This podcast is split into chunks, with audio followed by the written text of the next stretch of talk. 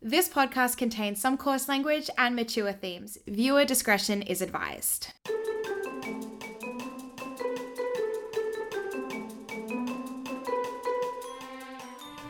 Hello, and welcome to Sharing Contently. My name is Jake, and if I were to personify an element of the human condition as expressed by life as a millennial at the start of the 21st century, I would be a crushing sense of failure to live up to my potential and expectations set on me due to both massive societal factors beyond my control and my own mental health issues. Um, hi, I'm Lauren. Um, I don't know what to do with that. So I'm just gonna say my like crushing millennial guilt is still just being a constant disappointment to my parents, even though I'm like 90% sure that they're proud of me. Um, but yeah, that's pretty much all I got. But in case you hadn't noticed from that very vague but oddly specific introduction, we're looking at Bo Burnham today, aren't we, Jake? Well, specifically Bo Burnham's latest Netflix special, Inside, which came out in the 2020 COVID pandemic times. yes, it is like the COVID miracle we all deserved. I'm not gonna lie. It made me feel things, which is strange and unusual, and I'm not sure if I like it. So, with that out of the way, let's say that this episode will have discussions of mental health and mental health issues. We will discuss Bo Burnham's Inside, which, if you haven't seen, it's on Netflix. It's about an hour and a half. Go check it out. Do it. Do yourself a favor. Yeah, so we're going to be discussing art and artistic interpretations, um, how that relates to authorial intent, and so on. There's a lot going on here. This work is very self aware. It's aware that it's performative, it's aware that it's going to be viewed and how it will be viewed, and it tries to engage in that discussion in advance. And oh man, it's just, there's so much happening here. And I typed three and a half pages of notes for this. I wrote something like eight pages. So, Jake, I'm just confused. Are we having a spoiler zone today? no spoiler zone. There's not really anything to directly spoil, but at the same time, I don't think you could talk about this without, in any real sense, without spoiling it. Alright, let's dive in because we always start with a plot summary. So I wrote one for this, and I'm not quite sure how it'll land, but let's go with it. A plot summary. Let's go. I'm ready. An artist genius returns to the world after retiring five years ago to look after his mental health. Through songs and skits, he documents his thoughts and life living in the modern world and during the COVID pandemic. With our character discussions of there is Bo the performer, Bo the social critic, Bo the complicated human, as well as the camera and the audience. Look, it's a broad spectrum of characters. I guess a good place to start is what's your history with Bo Burnham and how? I mean, I sort of feel like I bullied you into watching this special, but where are you coming at this from? This special was absolutely on my list and something I had been meaning to watch, but I knew that it had feelings attached to it, and it certainly did. And I wanted to make sure I was in the right headspace and had the time to process them. And I'm actually really glad we're doing this because this is giving me a good way to do that processing. My history with Bo- with, with Mr. Burnham, I'm still not sure what to call him. We're in calling this. him Bar. All right, we're calling him Bar. All right, my history with Bar is uh, reasonably light. I am a child of the internet, and so when something of his went viral, I might have seen bits and pieces of it. I saw some of, or maybe most of what, but kind of in the background. It didn't make a huge impact on me, and now I'm a convert. Yeah, I'm kind of at the opposite end of the spectrum. So I've been following Bo since his YouTube days. Um, one of his first ever videos was a song called New Math, where basically, as someone who's really bad at maths, which is maybe allegedly me, he kind of makes all these maths puns and it's very crass. And I, 16 year old Lauren, just completely fell in love with him and, and his sheer genius at uh, the lyrical complexities he could deliver. So I I came like relatively late to the YouTube phase, but he was also a Vine star and I followed him quite closely. And when he retired in inverted commas at the ripe old age of 25 uh, from stand up at the end of his um, Make Happy special, I was completely devastated and so excited that he was back with a new special. And Inside definitely delivered on that as far as I'm concerned. I think really, I mentioned that there are characters, but there's no real way to talk about this without just looking at it. I think chronologically as it Perfect. progresses to you. So there's the opening, and then the first song we have is content. It's very much about his return. I think I think that's a perfect way to open it. I think it's also acknowledging that generational divide between millennial culture and, and the Zoomers or the Gen Zs or the Coronials or whatever you want to call them, and that aspect of like content creation as a as a active, engaging process rather than entertainment as a process. You know, it's I think one of the lines is it is like, look, I made you some content, and it's Yeah. like, yes, Thank you for making me content. I crave this. I, I didn't pick up on that yet. I do. oh, okay. One of the things I made was a spreadsheet which tracked what themes I picked up on and in, which items. Now, one of the things that I did find really interesting, and something that we absolutely have to discuss, is the way that this show is presented. Sure. Oh man, is this is Bo just an absolute artistic genius and it scares me. The presentation, which is very direct and raw and apes on a lot of internet content things, which is where the song is all about. We get things that look like YouTube videos, like Twitch streams, like behind the scenes shots, but it's also all beautifully framed, beautifully lit. Yeah, totally. And not to apply too much like intertextuality, but at the end of his special of Make Happy, he talks about how millennials are raised to perform. We grew up with video cameras. You know, I don't know about you, Jake, but my parents filmed every Christmas of me unwrapping presents as a child. Do you think we've ever watched those? No, but we were raised to perform to an audience that now exists. And I think Bo is very aware of that. And he likes to construct and deconstruct that at the same time and that's what makes his work so appealing on another level But also so interesting is that there is that construction and, de- and deconstruction at the same time of Yes. almost everything, which is why I don't know how to talk about this, but I want to. he's I, I think we just need to acknowledge he's an evil genius he works on another level Yeah. that none of us are worthy of Yeah. being on So th- we have that song, and then it, we have a zoom in on the, the a camera zooming in on itself on the lens, and very much I got the feeling of this is going through the looking glass yes and entering into his bizarre little world. I, I totally agree, but I also think, and I don't know if this is symptomatic of, of my job as a teacher, but I spend so much of my time talking to myself in my house. And I think a lot of us during this process of transitioning to Zoom and whatever else we have, have been Yeah. talking to ourselves in our houses to do our jobs. and Yeah. it is symptomatic of that new culture or that necessary technological development as a consequence of the pandemic that I think he quintessentially captures in such a meaningful but also not meaningful way, making it hyper aware like you Yeah. are watching this through a lens and I'm alone and I'm talking Yeah. to myself. Yeah, he openly references that he is there talking to a camera and we are there watching it on a screen. And there is this huge separation. And yeah, that's another one of these themes that I cannot believe that a comedy special, a musical comedy special, has literal themes that I could write English essays on. Oh, you could write a thesis on, on Inside, I Yeah. think. But yeah, there is this idea of how does technology and the internet separate us? How does it connect us? Totally. And I think that one thing that he is aware of is its audience as participation, its audience as experience, and it's also creator as the, like you said, the death of the author. He's so aware of all of these layers and makes it explicit, but you're also like, this is really comfortable and nice to be in someone who is self aware. You know, we are a culture of self aware people. he appears to be aware of the fact that it is comfortable and nice, and he will break that comfort quite willingly. Totally. Totally. I agree with and that. it's oh, it, he's a mad genius. is I think what we've come to, and we move into the next song, which I think is possibly the thesis piece of the whole special, but I don't know if I'm willing to fully commit to that, and that's comedy. Yes. I mean, comedy for me is like old school Bo Burnham. For me, that's a comfort Yeah. song. It's like him Yeah. self-referential as, you know, I'm, a, I'm an American white man and I'm going to tell you how to fix all your problems and I'm aware that that is not, you know, the authority on everything. Uh, in preparation for this, I had rewatched what I watched Make Happy, and I think comedy is on a whole nother level than that. I think hmm. it's much more self aware. He has several props in this song, and there's a, a whiteboard that constantly changes. And I paused on all of them to make sure I was fully aware of what they're saying. Have you looked at Have you looked at the flowchart? It's the main one I want. I've seen parts of it. I've never paused on it because I'm not a lunatic, but maybe I should.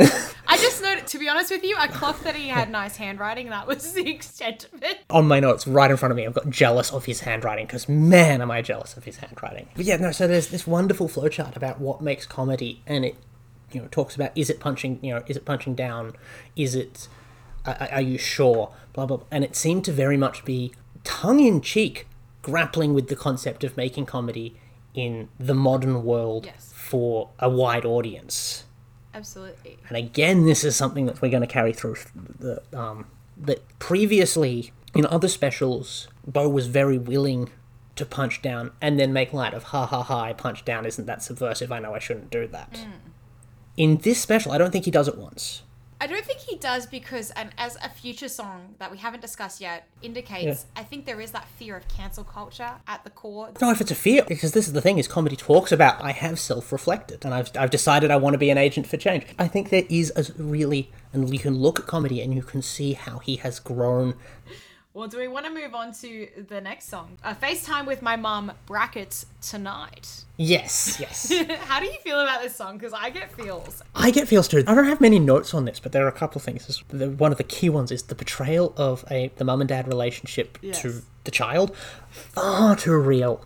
Um, far, far too real. Like my dad says, "What's up?" or whatever, and I say, "Hey," and it's the longest, it's the deepest conversation we've ever had, or something. Yeah. To that extent, is like I don't know the exact lyrics, but it's something to that extent. That was the bit where I had to write down because this Sunday, as we're recording this, was just Father's Day. It was, yes. I called up my mother and talked to her like I do, and I said, "Pass on Happy Father's Day to my dad." And that was it? That that's the extent of the Father's Day interaction I had. Like my interactions with my father are very light and reasonably superficial these days, and that's just how things are. And I don't know, like I don't necessarily want that, Yeah. but it's just the realities of being effectively an adult man with an effectively adult father, or uh, certainly an adult father, and having to reframe how that, that relationship works and not knowing. Because men are great with relationships, as everyone knows. Flawless with their emotional expression. It's interesting Yeah. because for me, I relate more strongly to the mother aspect of that song where it's, you know, I call my mum two or three times a day because she lives Yeah. interstate from me. And I'm always like, hey, mum, I just made a nice coffee. Like, I just needed to tell you, like, I'm that kind of a person. I'm the exact opposite end of the spectrum. My parents also live interstate, and it might be, a, you know, once a month, twice a month that we'll, um, we'll make contact with each other because we're just bad at it. The thing that FaceTiming with my mum really hits me with is because my mum's not good with technology. She is like so against Facebook. She's so anti every like she's one of those people that has a shared email address with my dad because they're just of Yeah. that generation, you know. It's such a relatable song for me Yeah, personally. it's incredibly relatable song. The, the whole thing, like both of us latched onto something, and it's just there, there is so much relatable. Yeah. and there is like this is why that, in my opinion, Inside is about the millennial experience in the start of the twenty first century. That Absolutely. is what the special. If you boil it right down to one thing, that's what it is about. even the angles it's shot at and the composition of the shots to go from a wide lens to a mobile phone kind of portrait portrait frame. The aspect ratio, the usage of aspect ratio within the special is Very incredible as well. Like everything is deliberate. And it's horrifying how it puts you in that. I'm sure it's deliberate because he's an evil genius, as we've discussed. Hmm. But it puts you in that mindset of I feel like not only am I FaceTiming with Bo, but I'm FaceTiming with him and his mum, and I don't even know anything about his mum, even though I'm a crazy super fan. Yeah, well, following on from FaceTiming Rainbow, and we get another behind the scenes thing, and there is a flicker of something for like a single frame in the bottom right. Did you ever catch this? I Do you know what that is? It's it's Oh, him. can you tell me what it is? Yeah, it's him in the streamer position, which he's gonna do later. It's him streaming himself. Yeah. That was exactly what I thought was. And I also think that this is, and maybe this is me getting very intertextual, but I would be willing to bet money on this as a reference to the film Fight Club. Yes. I completely agree, and I'm so glad you said that because I thought the same thing when I saw it around view four or five of it because it is that Tyler Dur- Durden. Is that his name? Tyler. Yep. Yeah, yeah it is Tyler that Durden. Tyler Durden snapshot. Like, did I miss that? Did I see that? I thought the exact same thing, and obviously it's deliberate. But you see later on when he does kind of like a let's play of himself, it's the exact same position. It's the exact same. That's exactly what I thought it was, but wasn't committed enough to pause on a split second frame. No, you're bang on the money there. And again, it's Bo. It's deliberate. It's part of his. It's deliberate. His yeah, and but it's him setting up the how real is all of this, Absolutely. um, and getting that that feeling of questioning reality that the whole special carries. And then we move on to how the world works. This is a. This is. I think this is an instant classic, and it's so underrated. Yeah, I think it's a very clever. Starts out with a, a very happy, very childlike vibe. Reminded me a lot of Sesame Street. Sesame Street. Okay, I was thinking they might be Giants children's albums, but sure. But the other thing I noticed on a rewatch is that that opening, where everything is happy, purely talks about elements of what we would uh, traditionally be called nature. Yes, absolutely. It's like birds, It's bees, flowers. Yeah, There is no element of human or society Totally. in that. totally agree. And yeah. then Socko is introduced to talk about how society functions. And are you familiar with sock puppets on the internet? A sock puppet account? no, So a sock puppet is often used as a term for a secondary account that someone else might create to sprout ideas that they can then debate with or agree with or spout like extreme ideals. I've never so Socko this. is a literal sock puppet as well as a sock puppet ac- account. oh my god, I have never heard of this. I I feel like I need to hand in my millennial card because I'm failing as a millennial right now. This this is more like general internet culture thing. Right. So I've just looked it up. Uh, sock puppet, as defined by Wikipedia, here is an go. online identity used for the purpose of deception. Generally used. For, there's a good example here. I've got uh, Mitt Romney admitted to ha- maintaining a sock puppet account on Twitter under the name Pierre Delecto, which often posted celebrations and defenses of his actions. Oh my god, who has the time and the energy? like I. I'm a busy person. I got a full time job. I don't have time for a sock puppet account. Is it a sock puppet So, or yeah. a sock a sock account? What's it called? a sock it's, it's called a sock puppet or a sock puppet account so the fact that um, bo uses a sock puppet to sprout a series of ideas that we don't know how much he agrees with or don't don't disagrees with some of them are pretty ridiculous Well, like that's the other thing is he, it's a tirade and it starts moderately reasonable is it like that's, that's where it starts and it just rapidly escalates That's true. That is true. like I agree with a lot of them, and I'm I f- feel I'm ra- radically extreme, generally speaking. And there was a point where I was like, yeah, yeah, take it back a notch, dude. Just step down. I mean, I think lyrically, this song is on just another level. Even though it does get extreme, you know, he talks about private properties, inherently theft, and neoliberal Yeah. fascists are destroying the left. It's like, that is spicy, but like, let's talk lyrically about the rhyming Yeah. schematic that's going Oh, on there. yeah. You know, like that is like Lin Manuel Miranda levels of rhyming schematic where you're having double and triple rhymes in different iambic pent oh, not iambic pentameters but different pentameters different- like yeah. different you know In different beat- meters. yeah meters that's what I'm after and it's incredibly intellectual even though maybe okay Yeah. it's not accurate from a factual point of view the intellect behind that is phenomenal After Socko Bo's sock puppet account, and I'm still on that that's intentional. 100% it must be like I didn't know that reference but it makes perfect sense to me Then we get a wonderful demonstration in performance song of the disparate power dynamics that the song is about, with Socko and Bo's interaction. And Yes. I hope you learned a lesson. I did, and it hurt. yes Oh, I love that line. It's really spicy and really clever. It also it, it starts the discussion of the responsibility of education versus self-actualization and versus the desire of individuals to help and do better. And where do those lines meet? And But I think it's also supporting the aspect of critical thinking as opposed to following the crowd Yep. and being on a hype train about, you know, things that Yeah. are hype trains on social media. And I think that's what's really important about that particular song. moving on, as you mentioned, White Woman's Instagram is the next song. It's my least favorite song, but it's only because I feel personally attacked by it. I, I, I do have a lot to talk about with this one as well. All right. But so obviously it starts with you know all of these nice things and then goes on to is this heaven or is it a white woman's Instagram? Yeah. Which is of course all about questioning que- questioning um, how people present their public face, particularly online versus the world. Like no one lives this heavenly life. Totally. It's not possible. You listen to that song and you watch the video and you go, "Yeah, I've seen that. Yeah, I've seen that. Yeah, I'm used to this." Like these are common tropes that we are used to within this context. It's the fallacy of social media put through the lens Yeah. of that basic white girl kind of. And sure, you know, as Yeah. a basic white girl myself, I'm happy to be the punching bag to bring that to the attention that Instagram and social media are a lie. In case you didn't get the memo, they're a lie. Nothing on it is real. yeah. And I think that is the thesis statement behind this song.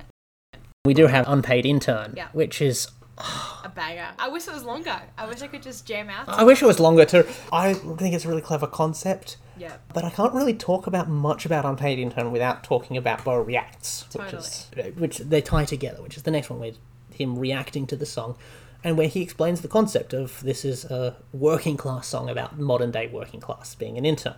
And I think that's genius. I actually missed that link until he pointed it out. And then he points out that he's pointing it out, and he point, and it gets incredibly meta, incredibly fast, becomes a self reflection about self reflect. It's explaining the joke about explaining the joke.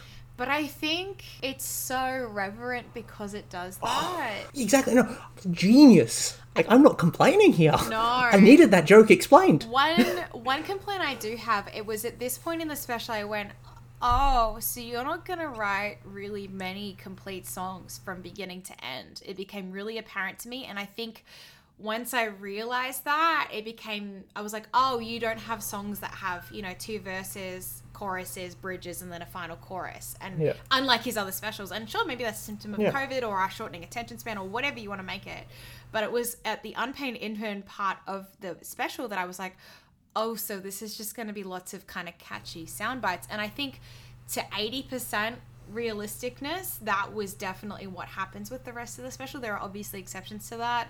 Yeah. But that was one of the things that I started to realize oh, this is very different. Not for better or for worse, but just different. Personally, I think it's a bit for better. Um, because generally speaking, his songs will generally have one funny joke concept.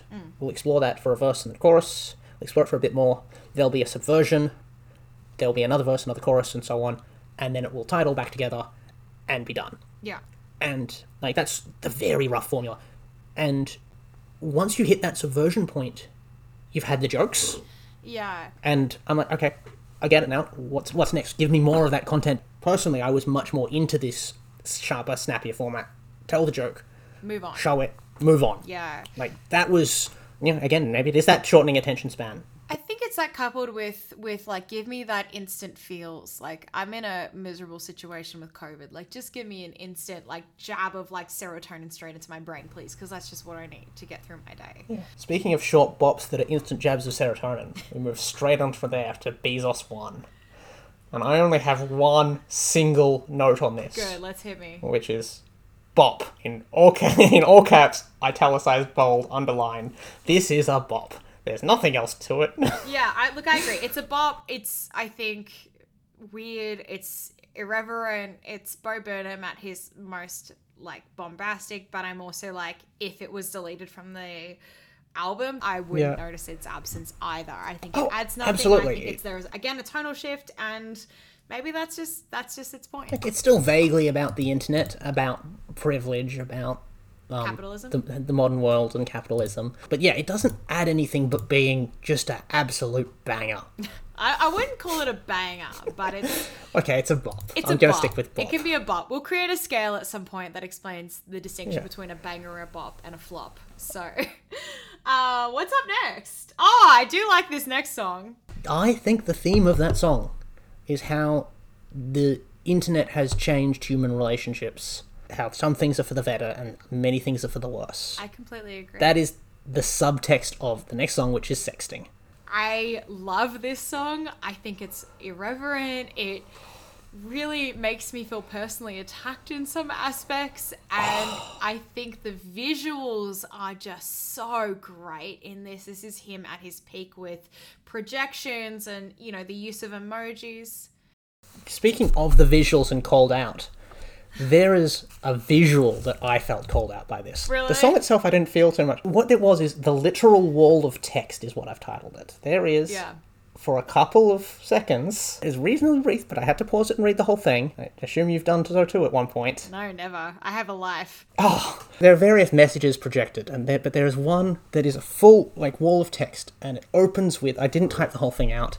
I might be able to look it up, but it starts with "No pressure, by the way, if you can't, or if you're not into this, or so on." And it's this full-on thing, and it. Oh my word! Is it literally everything I think every time I'm sending a message to someone? really i haven't looked at it that closely but one thing that i do love about this song like we sort of touched on is that he's in i think a white t-shirt and white kind of boxer shorts and has this really brilliant projection going over him and a white backdrop. So anything that's projected is also appearing on his body. So he's like personifying those elements and he Yeah. uses emojis really creatively. I mean all the crass ones and then also some weird ones. He brings in a ferris wheel and a snowman at some point. If you don't know what I'm talking about, just listen to the lyrics and believe me, somehow it'll make sense. And he really encapsulates that kind of aspect of the online dating and communication scene in a very nuanced way that, uh, at least for me, feels like a personal attack. So. Moving on, speaking of deconstructions, we then get a deconstruction of a different element of online culture, the deconstruction of the thank you video, and the deconstruction, in my opinion, of the audience, the parasocial audience fan relation with online, because it is very much this is him waving a knife and saying thank you for watching my videos. And he's like pointing the knife at you, so you feel like you're being attacked, and I'm like. But at the same time, he uses the perfect tone of that, like that thank you video that I hope everyone has seen by now Totally. of some description or other on YouTube. Yeah. Um, and it does all that, and then what would typically be the end of the video, he just stays there and just looks at the camera for an uncomfortable silence. And he's pointing a knife at the camera, isn't he, in that shot? Oh, vaguely, vaguely, he's holding a knife. Right. At least this is my interpretation of it, and it was very much like that was the bit that stuck with me more than the knife. Was this what happens after the camera stops? What happens when the character that we see on YouTube or whatever goes away, and that person with whom we have this parasocial relationship with returns to them as they normally are. I think that would have been like an interesting parallel if he had have done it. Would be you know the like fake YouTube apology video or like the very Oh, yes. not fake Yeah. necessarily, but the very well constructed. You know, if there had have been a payoff of that being like my thank you video holding a knife wasn't me really being, and he's holding like a bigger knife. You know, like something like that. Yeah, okay, I love that. yeah, That's to great. offset. This is why I should marry him because I have lots of good ideas. Um, you know, to offset that and to really link to that YouTube culture. You know, like the crying, especially those makeup influencers that do these crying videos. I think something like that to offset it would have been like a nice kind of tonal bookend at some point, but that doesn't quite come. I think this is like where when we were talking before about how the songs are shorter and sh- and snappier and just get to the point and move on. I think this is the same sort of thing with a skit, and maybe we did actually need that continuation for this skit as well as a couple of others. I feel for them to land that little bit more, Or just have them recur. make the reverence that they're talking about more explicit, maybe. But again, I think as we talked about the death of the author, we can apply our own interpretation to it. Yeah.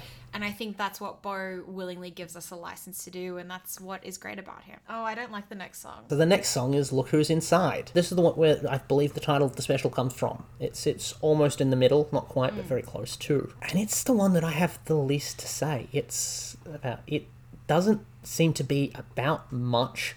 It has the fun line of "went outside for a reason to hide again." I disagree. I think Okay, please. I think there's a connection between the aspect of obviously him being in his guest house slash garden shed, whatever it is. It's very bougie where he is. That link to him being a young adolescent and being on YouTube and his whole kind of sanctuary being inside while also simultaneously being projected out into the world on YouTube and finding quite some success doing that.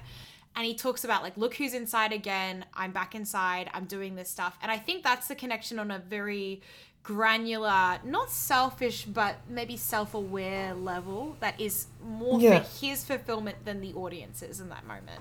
I, I can take that. Like, I, I don't dislike the song. It just for the one that is literally the title of the special, it seems to be about the least. I I don't know that adopting it as the kind of personification of the title of the special is accurate. I think it's called Inside more because it's representative of the fact that for the past, well, let's be honest, for us, have been inside for nearly two years of our lives. I think it's more representative of the social condition of quarantine and isolation than necessarily the song itself. I think the song is more a reflection of him being like, look how ironic it is that I'm miserable and I'm inside, but I started my career by hiding in my room and writing stupid songs about maths. You know, I think that's what the connection is, and it doesn't have to have more meaning than that. Yeah. As I said, I- I'm fine with it. I wouldn't necessarily cut it. I just I wanted more from it. Is I think where that one lands. I think the point of of that song though is because it links because the next song is problematic, which is him kind of addressing how his earlier comedy stuff is very, let's say, not politically correct and very much would be Yeah. the target of cancel culture today. And I think it's that link to say, look at my old stuff that I used to make when I was inside and I was a very young, well, relatively young adolescent, and then addressing it directly, being like, I know I was problematic. Why haven't I been cancelled? And also, I'm gonna own that I'm problematic because if I say it first, you can't get mad at me, which I think is what the tone of that Sort song of. is. I think there's a lot more to the tone of that song. There is a lot going on visually in this song.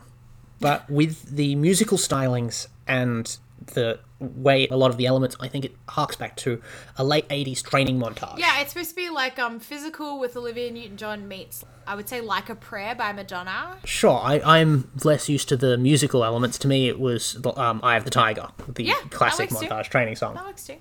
because you, there is you know him on the bike sweating there's various him lifting weights him i took that uh, with those stylings i think those are incredibly intentional and it's about a need to to improve like that's what a training montage is normally Yeah. about so it's acknowledging that he used to be problematic and that he's going to try not to be and that's why even within the song we get the first verse where he talks about his Aladdin costume, and then the second verse says, "Oh, but you know, I tried to excuse the fact that I was a child, and that's still not good enough."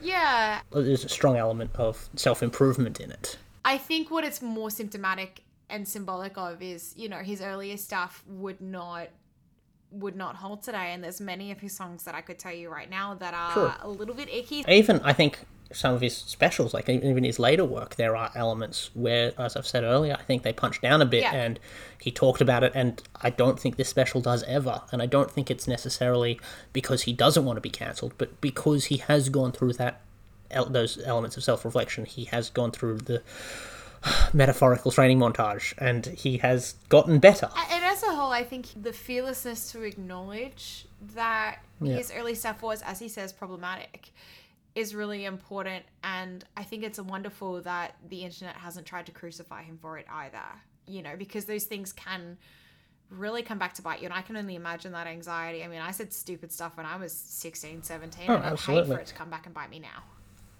Uh, maybe this is very much a more personal thing, but I also read into that song as elements of acknowledging that growing up with privilege, Yeah. whatever that privilege is, you will be problematic because that is part of society. You have an insular worldview. But not only do you have an insular worldview, you exist in a problematic society. Y- That is just how it is. Yeah. And I think what's really nice about it is that acknowledgement of I didn't know better and I don't deserve to be punished for it, but also I'm acknowledging it now, so it's it's kind of So okay. I can do better. Yeah. More significantly to the topic at hand, is there's a lot of religious imagery. And that's where I think it's similar to like a prayer by Madonna because you have Yeah. that kind of projected crucifix aspect and I would say very Christian focused imagery. Yeah, absolutely. And but he has a very modern, typical Jesus-like appearance in this. At one point, he is crucified on a projection of light. Yeah. And I know that there are people who would ha- who would find those depictions problematic. Totally. How do you feel about this? Because I am not on the other side of uh, 30, like some of us So- on this podcast, maybe allegedly. I am on the other side of thirty, but I didn't turn thirty during the pandemic. I actually had a very nice thirtieth birthday, personal, and like I came to terms with being thirty in what I can only describe as another world. It really feels like that, Um, doesn't it? Yeah, so it doesn't like that. This song doesn't hit me in those strange ways because I already came to terms with this without having to also come to terms with a form of an apocalypse. Like I said, I'm, I'm not on that side of 30 yet. But, you know, as someone who is a birthday month celebration kind of person that Jake can attest to, because every year he gets dragged into the month long celebrations. And having had one of my best friends have her 30th during the pandemic in 2020, I really felt this song hit me in the feels in a very empathic hmm. kind of way. And it was so poignant seeing him sit there. And I'm sure it's a stage shot and it's not the actual shot of the t- clock ticking over to midnight on his actual birthday. I'm sure Yeah. it's staged. it, it can't be. It can't be that It can't be. As to knowing that it's performative, I think it, it still hits me in the feels. And one thing that I Oh, want to absolutely. highlight with this particular performance is his use of lighting because he has kind of three individual lights on himself that Yeah. he operates with a foot kind of pedal as like a guitarist does is my only real Yeah. frame of reference and he also has his phone i believe with a, the brightest light ever i've seen on a smartphone and he flashes it behind him and uses it as a bit of a halo light around himself that's so effective he's been in various states of undress throughout this, but this is the closest we get. Like this is he, he is just in underwear for Yeah, this. it's very vulnerable. And yeah, i- i- that's that's that's the word I've been searching for. Thank you. It's very much him presenting himself in a vulnerable state, in a very natural state. It's metaphorically naked state, if not um, literal. this is i think that kind of celebration of birthday suit vulnerability and also acknowledging you know what i'm getting old and i'm 30 and you zoomers suck and i'm gonna be a crotchety old man and i used to be that young kid that was on the blocks and was that whippersnapper amongst older comedians and now i think i'm one of them and i'm kind of okay with that i think is where he kind of comes to by the end of it It is also a I think a love letter to lost youth. think so, Like it does open with that. Um, I used to run for miles. Look, I love this song. I think it's fun. It's it's heartfelt in a way that is the most sincere I think we almost get from him. So after we have 30, we have like a couple of weird skits that we're gonna skip over just because nah. Um, and then we get an intermission, which is like a real harken back to I think old school Hollywood. also i think it gives you like i honestly needed that like i needed some time to process everything that had just happened Totally.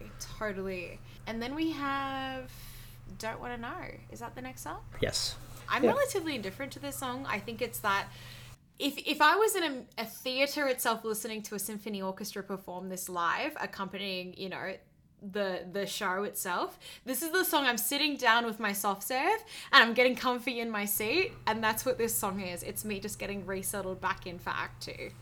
yeah yeah i think that's i think that's perfect for that very much the most mask off bo is the creator Yeah. he still has a lot of nerves about how his art and his creations are perceived and it left me questioning what does you know what does matter to him what does he want from me as an audience member am i meant to enjoy this am i meant to be giving it all my attention And does he require my approval? yeah because I'll give it to you, but also like you don't need it. Yeah. You're a genius. You know, it's that insecurity level that I think, again, millennials have, where it's like, please reassure me constantly, all of the time. but i think it also then ties into the next skit which we have which is the let's play and does bo want me to enjoy it? Does he want my attention? Does he want me to pay attention to the message? Because i think the let's play is where he does a pretend let's play of a pretend game of his existence. Yeah, and it's eighty percent of it is him just like crying in a room by himself, which I, I can relate to.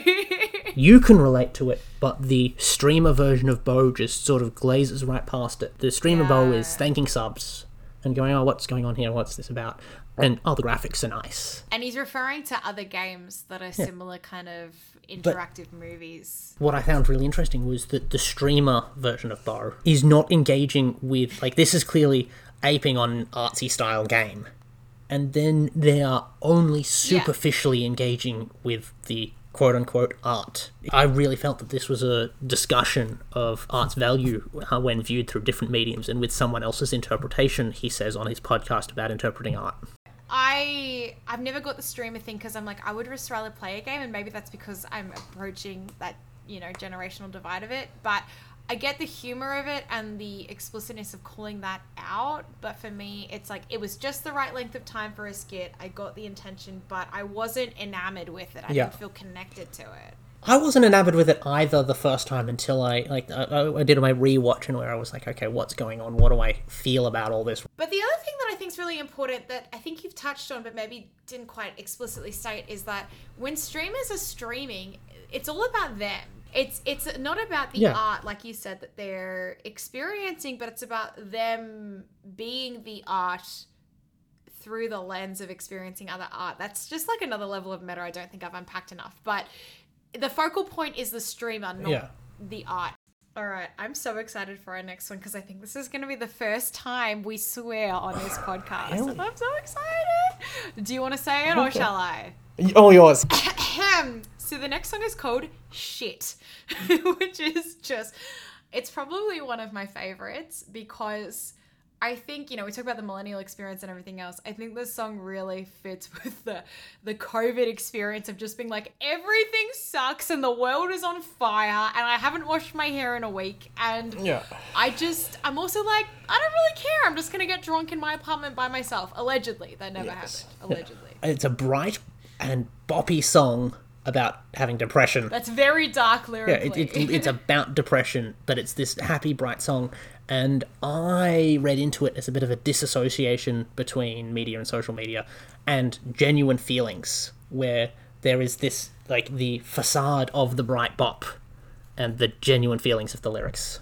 Yeah, I, I don't disagree with that. I think the point is it's like we do this thing as millennials where it's very dark, but we say it as a joke, you know, and to kind of stifle the darkness that we feel with our constant existential dread. And I think that he does it really well. The lighting and everything is beautiful and very effective in his delivery of how he's singing, how he feels like that's right. I'm going to say it again. Shit.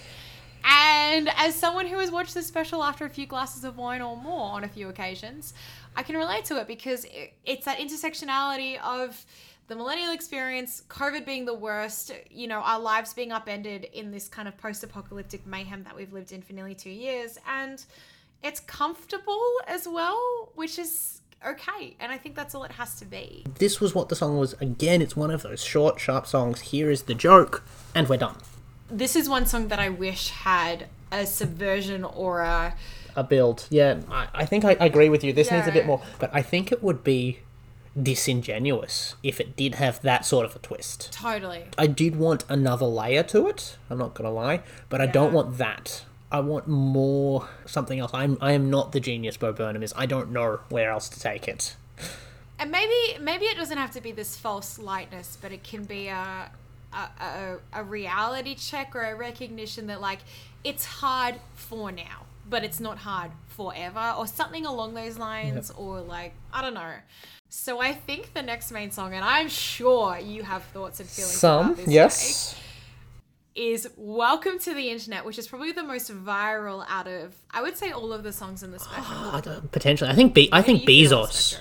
Bezos one went a bit more viral myself, but yeah. Really? I I strongly Sure. disagree, but I spend 80% of my time on 9gag, and that's my frame of reference for pretty much everything on the internet. but anyway. Um, yeah, th- th- this was the song at which I was like, okay, this man is truly like on another level. yeah. Because once again, a little element that I would like to hope is intentional is the lighting for this is a galaxy lamp. Oh.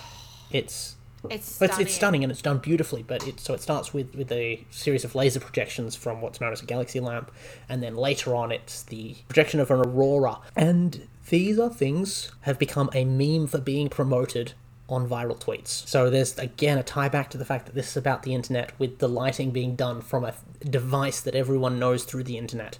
And I was just like, "Oh god, dude, just take it down a level." On that, you know, tonally, without even getting into the lyrics, I mean, the tone of it is that kind of sideshow circus, you know, come in, children, let me entertain you. Like, you know, like the evil guy in Pinocchio, like in the book, not the movie, because the movie's kind of rubbish, you know, sucking the children into the carnival. I think it's that aspect of let me seduce you, let me get my hooks into you. Absolutely, and it builds in elements, in tempo, and in, in again visual editing, where the, the cuts get Yeah. faster and faster and shorter and shorter and closer and closer. Yeah. This bombardment of content, which is what it's about. Yeah, and it's complete opposite spectrums. It'll say something really nice, and then it'll cut to something very dark, and then something really nice, and you're still processing the dark thing that's like, you Yeah. know, you're talking about banana bread, then you're talking about something negative about murder, and then it's like back to fairy floss, and I'm like, whoa, I'm getting whiplash, but also like, this is what the internet is. Like, can Yeah. I interest you in everything all of the time? Like, yes, Yeah, you can. but specifically, I think it's about um, the attention economy of the Totally. internet. Totally. Not even subtextually, like textually, and Yeah. how the the attention economy has had an effect on the world, but also how we operate. And you know, we talked before about shortening attention spans, about you know need for immediate um, gratification. I like think so. this is song is, and it turns sinister, and it knows it turns sinister, and oh, it's clever. But what's also nice is it has that moment of lightness right before it gets dark again, where you go, oh, okay, Yeah. actually, you know, you recognize that as a generation, things we grew up in a very, not a dark world, but at least a, a world where we were confronted with dark images on TV, and he refers to Yeah. 9 11 explicitly. Yeah. And I think he recognizes that, you know, we have been bombarded with a lot of negative imagery from a very young age. And he goes, you know, it's not all bad, but then also that evil voice comes in with that very, very, very auspicious laugh. It's very ominous, and you know, and it, it, it sucks you back into the internet because that's both a safe place and a, and a dangerous place, I think, and that's what the song its Yeah. thesis is about. You know, Completely. I love it. I think it's very clever. Yeah, th- th- there's not much more to say because it's so effective at what it tries to do. And I think it's a song that is is so enhanced by the visuals. I think so many of the songs you can listen to and really just enjoy, but this is one that like the Oh. visuals add to the storytelling experience on a complete other level. And then we move on to Bezos 2. And I literally have one note here. It's um what?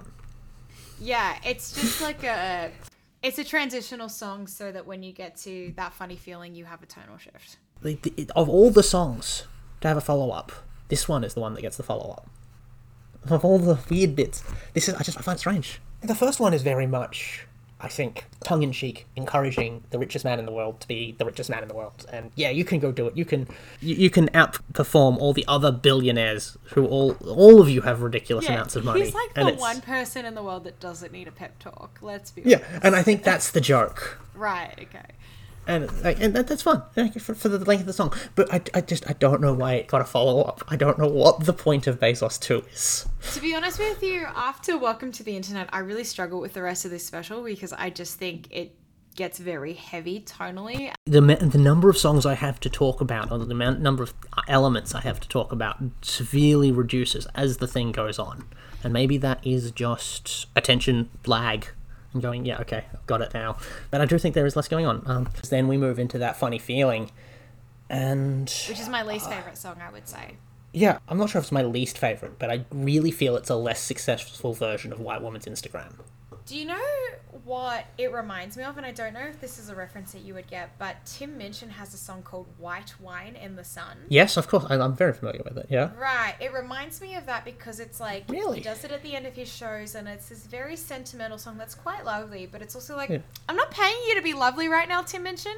I'm paying you to be funny. Make me laugh, Oh. you know? so I, I, really like White Wine in the Sun. Um, Yeah, I can't stand it. It's my least favorite of all his songs too. yeah, that funny feeling is it is about feelings and stuff, but I think what is interesting is it's trying to be this emotional song, but the feeling it's talking about is the ironies of modern society, where Yeah. we have people. You know, we've just come from Bezos, where we've had we have people with ludicrous wealth and people with literally negative wealth. Totally. and the ironies of when you question all that, and it starts to really bring into the ideas that we'll get to in All Eyes on Me about the way that this can feel like the end of the world.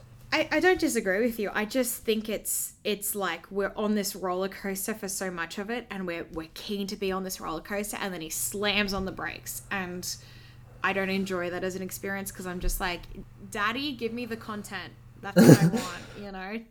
To quote Bo. Yeah, to quote Bo, I say I don't think it's a slam on the brakes because we have had a sort of slow down. We do have that weird live comedy sketch, which is a bit slower and takes a bit, and it's like we are like the the pace of the special has very much decelerated, and Yeah. I think that funny feeling is an interesting song, but it doesn't have the strength of the other others in my mind. Yeah, I completely agree. And then we have another behind the scene thing of Bo talking about how he's one year into the special and it's one year on, and then he breaks down sobbing, saying, I am not well. That's very dark. It's very dark, but again, I struggled with that. Like a lot of the other breakdowns and like emotional bits feel very genuine, and this one feels incredibly staged I agree. because its camera slowly zooms in on him in a way that framed and set up to do. And because of that, when we've had so much genuine emotion before, this one feels a bit hollower, and we're primed to understand it and believe that there are like real mental issues that he's facing. Do you know what I th- think would have been more sincere in that moment? So obviously, like alongside all of the performative aspects of the show, one thing that we haven't really talked about is Bo's physical appearance changes throughout the course of the Yeah. show. His, be- his beard gets longer, his hair gets longer. It's clear he's going through that, you know, COVID lack of haircut, personal grooming phase that we all go through. Let's be honest. But what I think would have been more poignant in that moment is him with his scraggly hair, his scraggly beard, and to have dead silence instead of him sobbing. You know, Yeah. dead silence. Oh, that ringing silence that you get, like the tinnitus Yeah. silence. Yeah. To really bring that point home that like maybe this has been quite the labor of love for him, and and Yeah. maybe also a hail mary in a very dark time. I think Yeah. that would have been much more poignant. I do think that that one doesn't quite land as well as it could have. I agree. But it's still like I still got what it was saying. I think, and then we move into All Eyes on Me, This is a good which song. is I do like. it's a good song. This is where I think is the start of the finale of the special. I agree. Yeah. This is we have this summary where we bring back "Are you having fun?" We bring back the, the world ending, which we just had a bit of with that funny feeling. Mm. There's talk about get inside. I completely agree. I think this song really strongly reminds me of the finale of Make Happy. Sorry, the second last song of Make Happy, which is when he's doing a bit of a Kanye West impression and Yeah. satirizing the seriousness at the end of you know musician sets where they pretend to have a message but really it's very commercialized. This is akin to that but it's talking about how we can have all eyes on him without having to face his real anxieties of getting in front of a crowd again which is Yeah. a very real anxiety for him and part of the reason he did retire was because he was having panic attacks on stage which is horrific and i can't imagine a worse place to have a panic attack mm. so i think what's really interesting aside from the lighting and the lyrics is that kind of confrontation that all eyes are on him in a very low stakes environment while also acknowledging the performative aspect of the show This is where we get very much. This is all about focus of an audience on the performer Yeah. and the toll that that brings, and depending on how it's done. And this is where I think he most successfully plays with aggressively breaking the fourth wall. Where at one point he directly, rather than just singing to the audience, he sings to you. yes and he picks up the camera. Yeah. He swears at you. it's very jarring and it almost Yeah. spins you out if you get like really bad kind of motion sickness it'll give you that yeah, and it pulls you in. Yeah, and, and that's the intention of this to remind you that you are a consumer, but also you Yep. are the kind of like director or the agent of this because you could completely destroy him through your consumption of it and your like or dislike of it. We move on to arguably the final song, which is Goodbye, Yeah. which is still playing with those behind the scenes elements because it's introduced as him doing take one of this song that I don't know if it's going to end the special. Again, it just, and I hate to sound like I'm beating a dead horse, it just, that song just reminded me of his final song from Make Happy, where he retires and walks away and sings this song at the end of Make Happy, which is the beginning of Inside. And there's this kind of parallel aspect to it that I'm sure is deliberate. I'm sure it is. I'm sure it's deliberate, but the other thing that I found really interesting with this one is you were talking about his appearance and how it's changed, and this Yeah. is like very much obviously wrapping up the special that we've just witnessed. And it, it starts with him looking very clean, healthy, and well kept. And then there's a camera angle change, and it's much closer, Yeah. and he really doesn't look healthy. He really doesn't look well. It, it looks like it could even be taken the same day, but just that changing camera angle and getting that little bit closer changes how much you understand about him and how he's doing. I think so, and I think there is it's hard to know what's performative and what's not with Bo, but I do think that his hair is more kind of long and unkempt. His beard is very scraggly, and you know he obviously is recording that final shot towards the end. I think of the actual recording of the special, and there's a real sincerity to it, even though I know it's performative. That maybe this has been quite the undertaking for him that he hadn't necessarily thought of when he signed up. This is where I think we get a lot more of that sincerity because, as I've said, throughout the special, there's lots of behind the scenes shots and, um, you know, Yeah. take one, this, that. During this song, there's a lot of the behind the scenes shots of the things that have happened previously. Him setting up the various bits for White Woman's Instagram and the like. And these ones I 100% believe are real. Oh, I do too. These are the ones that I don't question at all, and that really helped drive home the genuineness of the message here. The elements that have previously felt like they could have been performative, I'm like, no, these ones aren't. I know these ones. These are just the start and ends of you turning on the camera and turning them off and getting things set up. So, what is the message here then for this song? What is the message? reflection because it's a reflection of the special, but it's also a reflection of Bo's experience um, making the comedy for no audience Yeah. um, and telling jokes without someone to laugh. Yeah. He refers back to the, you know, all right, n- now it's your turn. Brings back the bit from comedy of next time I'm feeling down, call me up and tell me a joke. Like I'm putting this on you now. But there is that harkening back of again his origin to his YouTube days and how he was just a kid in his room playing guitar and playing keyboard and didn't have an audience then and I think there's a lovely parallel implied in that and that carries forward obviously to the end of the show but an acknowledgement of okay this is this is my roots this is supposed to be where I'm comfortable and also it sucks that I don't have that instantaneous reward that we're used to. Yeah, no, I, I hadn't I hadn't read it that way. And then we have what I will call the actual finale of him stepping outside Yes.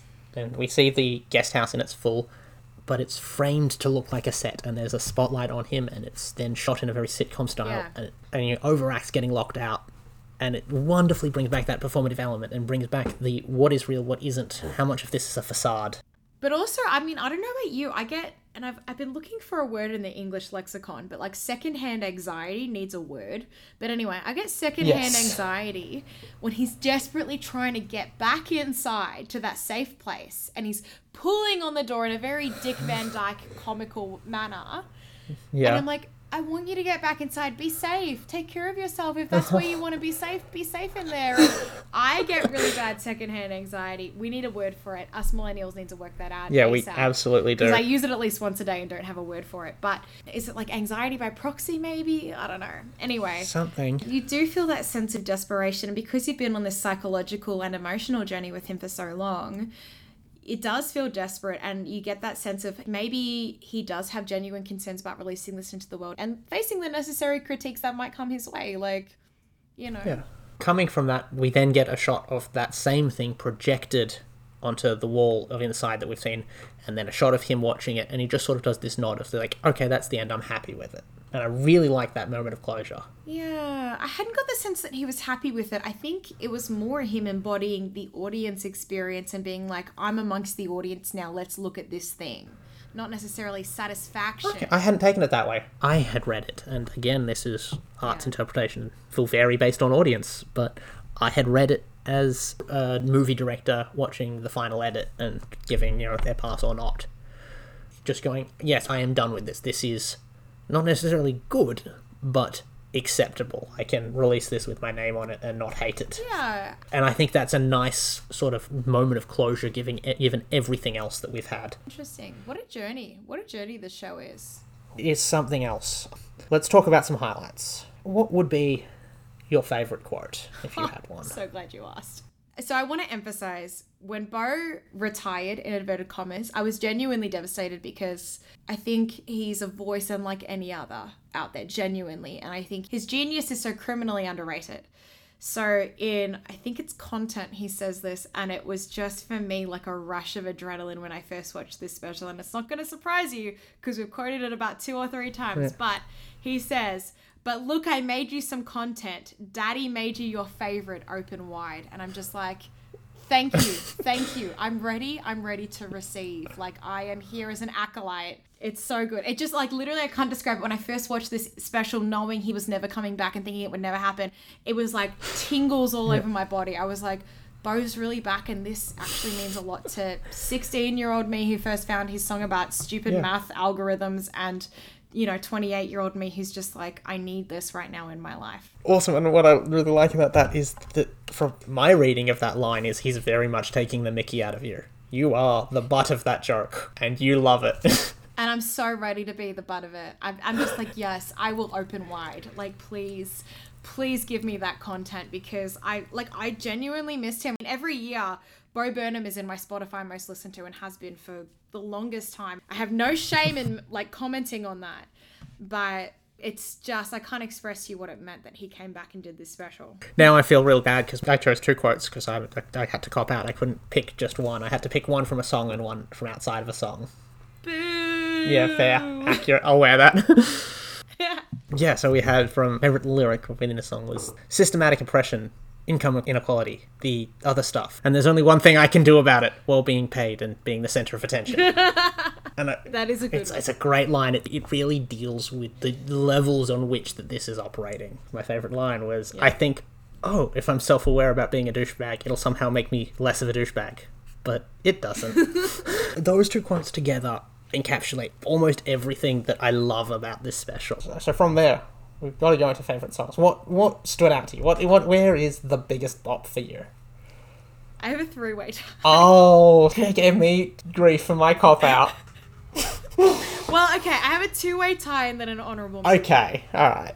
So the honorable mention has to go to "Welcome to the Internet," Yeah. which would be my favorite song, except for the fact I get like a little bit hipster. I'm like, oh, everyone likes it, so I can't like it. Fair, fair. I can So respect that's that. my honorable mention. It has to be a tie between shit because that song again is a bop and I feel it on a molecular level, and then the lyrical prowess of how the world works. Yeah. For those two are my top spot. Oh, all excellent choices. None of them were mine. Really? I was gonna say "Welcome to the Internet" for sure No, would be no, yours. no. I, I had a look at them, and this was a hard choice. It's comedy. Oh, okay. Yeah, that makes Yeah, sense. I, I just think it's brilliant. It's clever. It encapsulates so much about what's going on inside his mind, about society. As I said, I see an argument for it being the thesis statement of the whole special. Yeah. I do have to say though, just to get my like little two cents in on a podcast that's all about me, me, me, is my favorite songs of all time of his are not in this special, I have to say. Just as a blanket statement. Um, like they're great and they're very clever, but I think he has songs that have hit me harder in other mediums. Oh, okay. So now you've mentioned that, you do have to follow up with what those are. Oh, do I? I course. wasn't sure if you wanted me to spoil it. So it's a two-way tie for my favorite two songs. One of them is a song that's actually not in a special because I'm that level of hipster today, and it's a song that you can get on Spotify, and there are very few clips of him performing it live, and it's called Rant.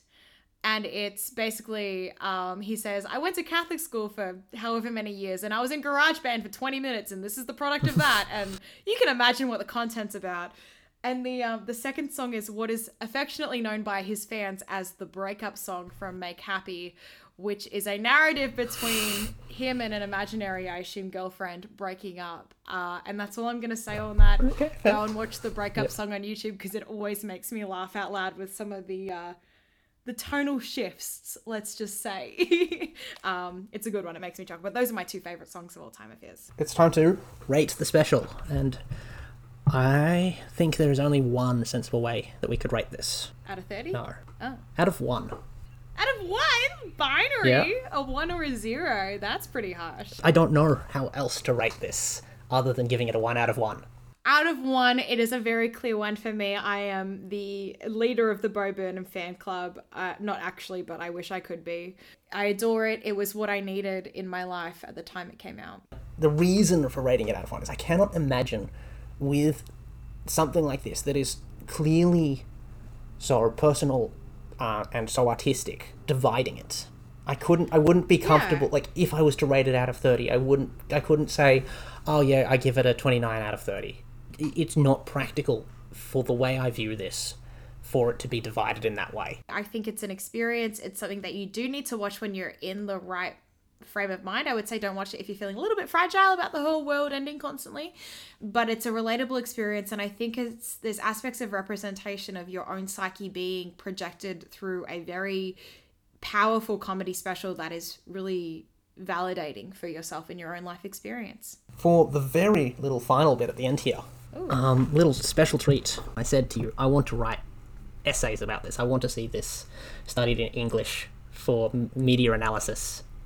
So I have Okay. written up some essay questions. Oh god. I'm ready. I just thought these would be a bit of fun. You kn- I'm not expecting anyone Yeah. to write an essay on these, but if you'd like to, we've got an email address. Please do. Mm, what is that email address again, Jake? Just quietly. Our email address is sharingcontently at gmail.com, where you can send your essays. Uh, how many words are we going to ask for? I'd say max 2,000 words. And I think you could comfortably write 800 words on any of these, not including citations. Oh god, just citations. If, if you're going to do citations, we expect um, MLA or nothing. So Okay. Just want to make that really clear. I'm a methodology queen. I, I know what I like with my, my presentation of my research. Inside makes the case that the internet does more to separate us than it does to connect us. Discuss. That's that's a lot. Inside fundamentally discusses that all life, relationships, and art are merely a performance. Oh, don't do this to me. Jake, don't do this to me. But also, please, someone write that. And the final essay is while overall lighthearted, Inside presents a pessimistic view of the world and our future. Do you agree? So send us your essays at sharingcontently at gmail.com. Or mm-hmm. how else can they get in touch?